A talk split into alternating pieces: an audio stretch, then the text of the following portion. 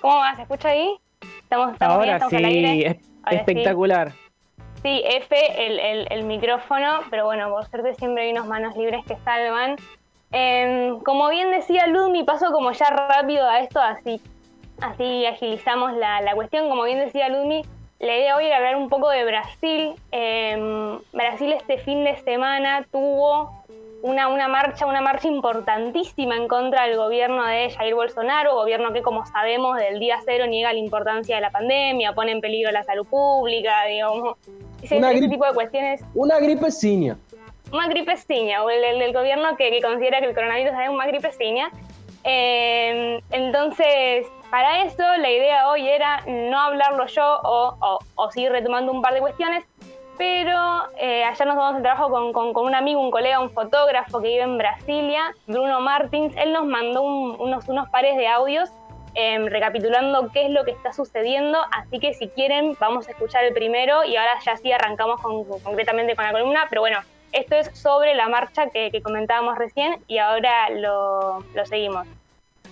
Tuvimos más de millares de personas y más de 200, 200 ciudades en todo Brasil protestando fue con un grito, un acto de comprobación que no comparten, no apoyan, dividen las mismas opiniones de aquellos que están de acuerdo con el gobierno. La última semana tuvimos un protesto así acredite a favor del gobierno Bolsonaro, donde decían que Bolsonaro está correcto, fuerza mi presidente, mito, y esto fue con un acto de protesta no solo al gobierno, como a estas personas de este grupo que apoya al presidente. Y una cosa muy, muy importante porque se piensa, las personas están protestando en la calle contra Bolsonaro eh, en relación al combate de la pandemia están aglomerando en, una movilización. Entonces para esto había muchos que decían una oración como cuando la población eh, se va a la calle protestar en medio mientras una pandemia es que el gobierno es peor que los virus escuchamos a Bruno, no es Bruno Mars, es Bruno Martins, eh, que nos hablaba un poco bueno, de esta marcha multitudinaria del sábado pasado que se realizó en 200 ciudades en simultáneo en rechazo a Bolsonaro. Eh, y esto yo no lo sabía, también en respuesta de concentraciones que habían ocurrido durante la semana apoyando al gobierno, ¿no? Entre los reclamos de la marcha de este sábado tenemos, bueno, obvio la gestión de Bolsonaro durante la pandemia, Em, la exigencia por, para, para, que se acelere el, proceso de vacunación, aumentar la asistencia a los sectores más vulnerables, frenar las privatizaciones de las empresas estatales, dejar de recortar el, presupuesto educativo, entre muchos otros reclamos, como vienen siendo todas estas marchas latinoamericanas que estamos comentando desde que arrancó la columna APROX. Eh, esto, bueno, esta gran manifestación del, del sábado fue como una de las fue de hecho la primera gran manifestación multitudinaria desde el inicio de la crisis sanitaria en Brasil, esto lo recuperaba un poco Bruno en esa frase final, que mejor no transpolar a la Argentina. Eh, pero bueno, para entender un poco en dónde se enmarca todo esto, si quieren escuchamos el segundo audio, donde nos cuenta un poco cuál es la situación de, de casos de coronavirus en general en Brasil. Fuera de control, basta una frase. Son más de 460 mil muertos desde el inicio de la pandemia. Eh, la media es de más de 1.400, 500 muertos por día. Uh, lo desempleo, hablando un poco de economía, el desempleo está más de 14 millones de desempleados, entonces es un récord que tenemos. La gasolina, alimentos, dólar, está todo cada vez más, más caro, más alto, más inaccesible y esto está causando, causando problemas en toda la estructura de la sociedad. Fuera de control, decía Bruno, él hablaba de una media de 1.400 muertos por día. Solo ayer, es decir, solo el martes, se reportaron 2.800, es decir, el doble de la media lo que eleva el total de víctimas en Brasil, de víctimas fatales, a 465.000 desde que empezó la pandemia y más de 16 millones de casos. Brasil es el segundo país con más muertos en el mundo detrás de Estados Unidos. También igual es entender que es una población de 200 millones de personas, o sea, como es, es, obvio que en Argentina, quisiera creer que en Argentina no vamos a tener 16 millones de casos, siempre hay que tener como, como esa relación en cuenta a la hora de ver cantidad de casos, cantidad de muertos en correspondencia con la población del país. Eh, pero bueno, esto es lo que se logra con un presidente que no solo no impone, sino que desacata él mismo eh, las medidas sanitarias, que sale a la calle sin barbijo, que organiza aglomeraciones de personas, que promociona la ingesta de cloroquina, no sé si se acuerdan de eso. Em, nada, él, proponía como que este, este, no sé, remedio, o no sé exactamente la, la, cloroquina, pero sirve para la malaria, él la proponía em, nada, como, como remedio para el coronavirus, cuando no está chequeado ni comprobado en ningún lado.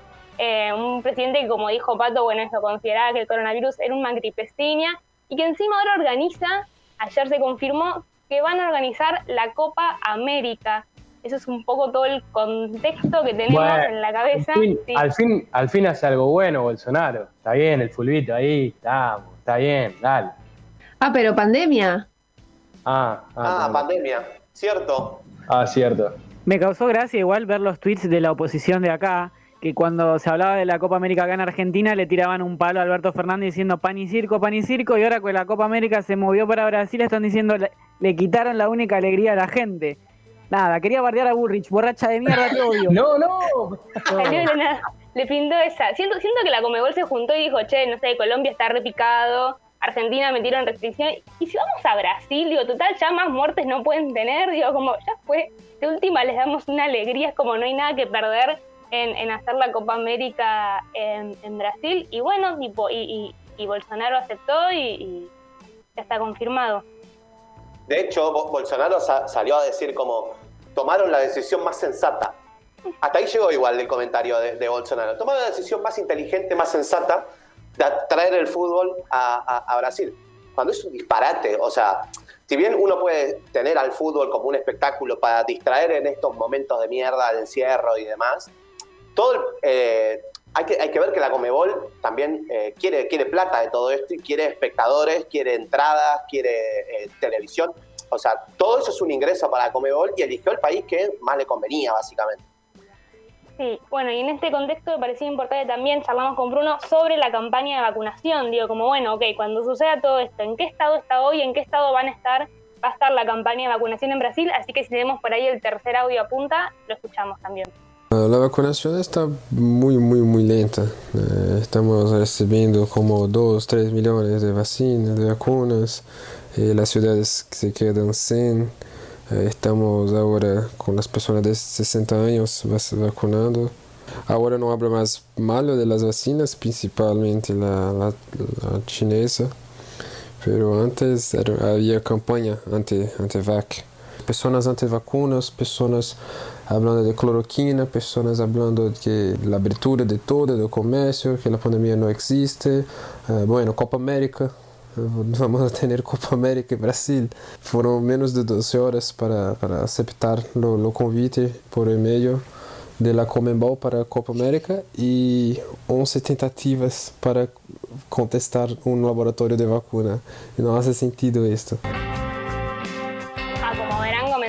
bastante similares o reclamos igual de irrisorios de, que, los, que los que tenemos acá, ¿no? Toda esta campaña antivacuna, etcétera. Eh, me contaba uno que allá también hay un debate sobre a quiénes vacunar, si, si, si, primero los choferes de Bondi o a los estudiantes de medicina, digo, como que todo eso es igual que acá, ¿no?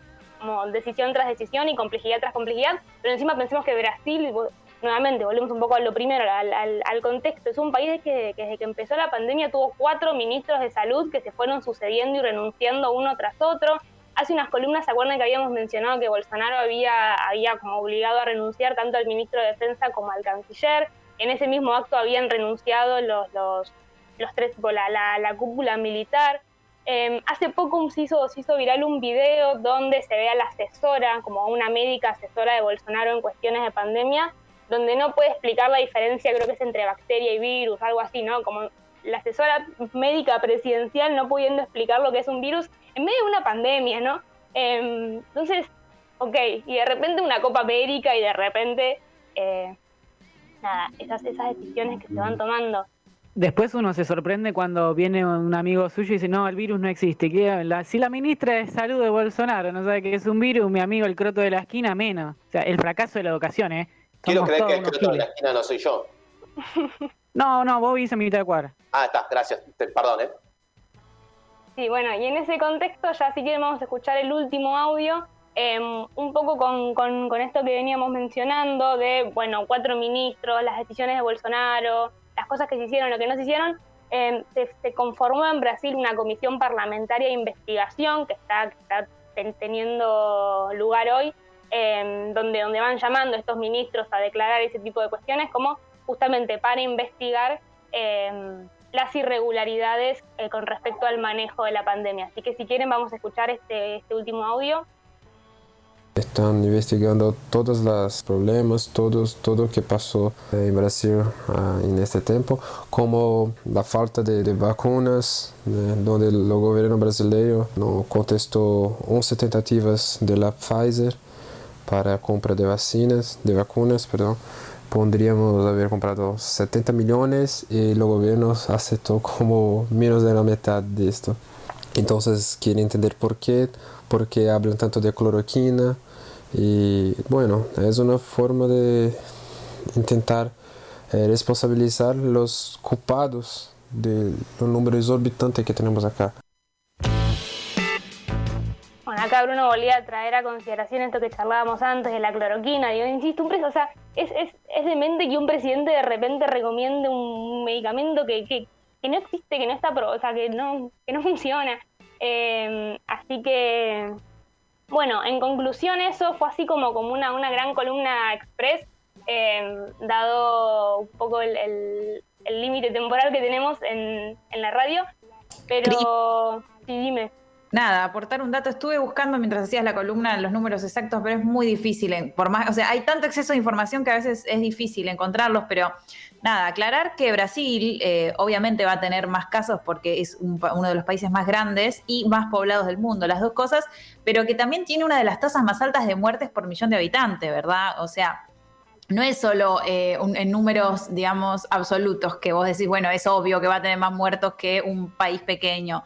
Tiene una de las tasas más altas de muertes por millón, lo cual, lo cual sí implica una cuestión de desmanejo absoluto, bueno, de la vacunación, como, como retomábamos recién y escuchábamos recién eh, a tu colega en los audios, pero también desde los inicios eh, de la pandemia. Y un comentario más es celebrar, por más que celebrar una manifestación en este momento es muy complejo porque a la vez sabemos que son bastante contraproducentes en términos sanitarios, pero celebrar la movilización en un país como Brasil, que no es de las sociedades que más se movilicen o estén más politizadas de la forma como habitualmente conocemos eh, ese tipo de manifestaciones populares, ¿no? Entonces, que se estén movilizando en contra de eh, la situación actual, bueno, quizás es un, es un buen augurio, no sé cómo lo ves vos.